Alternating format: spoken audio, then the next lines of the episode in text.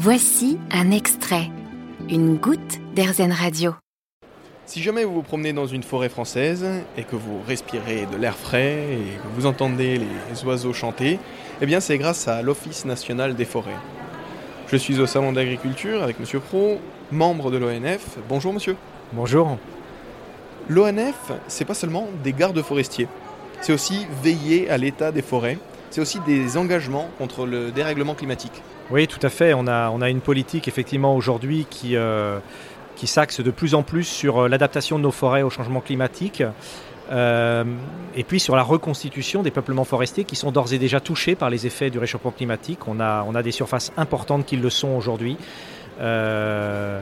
Les arbres sont fragilisés, fragilisés par la sécheresse, fragilisés par les épisodes de canicule.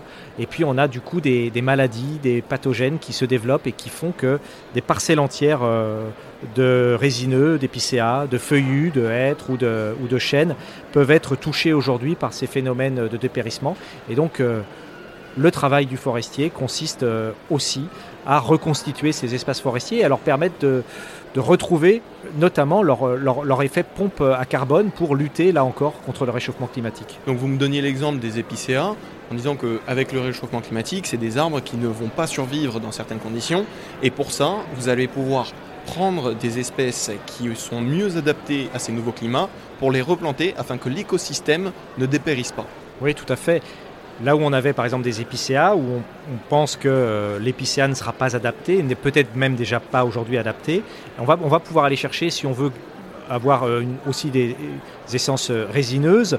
On va pouvoir aller chercher euh, des essences comme le cèdre, qui est vraiment une essence du pourtour méditerranéen, comme le, comme le pin laricio éventuellement. Enfin voilà, des, essences qui, pouvaient paraître il y a quelques années assez éloignées de ces, de, ces, de ces régions forestières, mais qui, deviennent aujourd'hui clairement des options pour le, pour le forestier. Et puis on va les mélanger avec des, avec des bois feuillus. on va peut-être remplacer sur certaines parcelles forestières le hêtre par une autre euh, espèce feuillue comme le, chêne par exemple qui sera euh, potentiellement mieux adapté. Donc on va chercher en fait des, essences forestières, ce qu'on a des espèces, on appelle ça des essences forestières, qui sont euh, qui peuvent résister davantage à la sécheresse et à la canicule.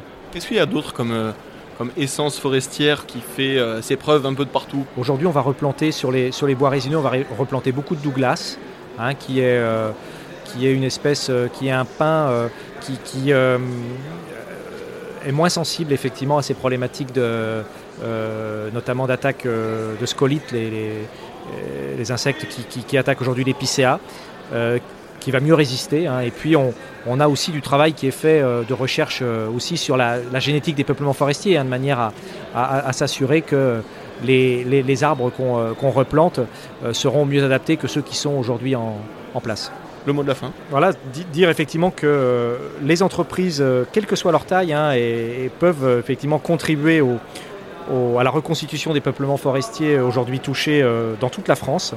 On, a des forêts publiques partout en France, on est présent sur, sur, tous les territoires de manière plus ou moins importante, mais voilà, on aura toujours des, projets à, proposer aux entreprises qui souhaitent nous accompagner dans ce, dans ce travail donc de, d'amélioration de, notre, de, notre, de, nos forêts, de, de reconstitution aujourd'hui des forêts touchées par les, par les effets du réchauffement climatique. Et je vois aussi derrière vous sur votre stand ici au Salon d'agriculture que l'Organisation nationale des forêts, l'ONF, est présente également sur Instagram, Facebook, YouTube, Twitter et LinkedIn. Donc euh, vous pouvez aller voir euh, ces belles photos de notre magnifique pays sur, euh, sur tous ces réseaux sociaux. Merci beaucoup monsieur.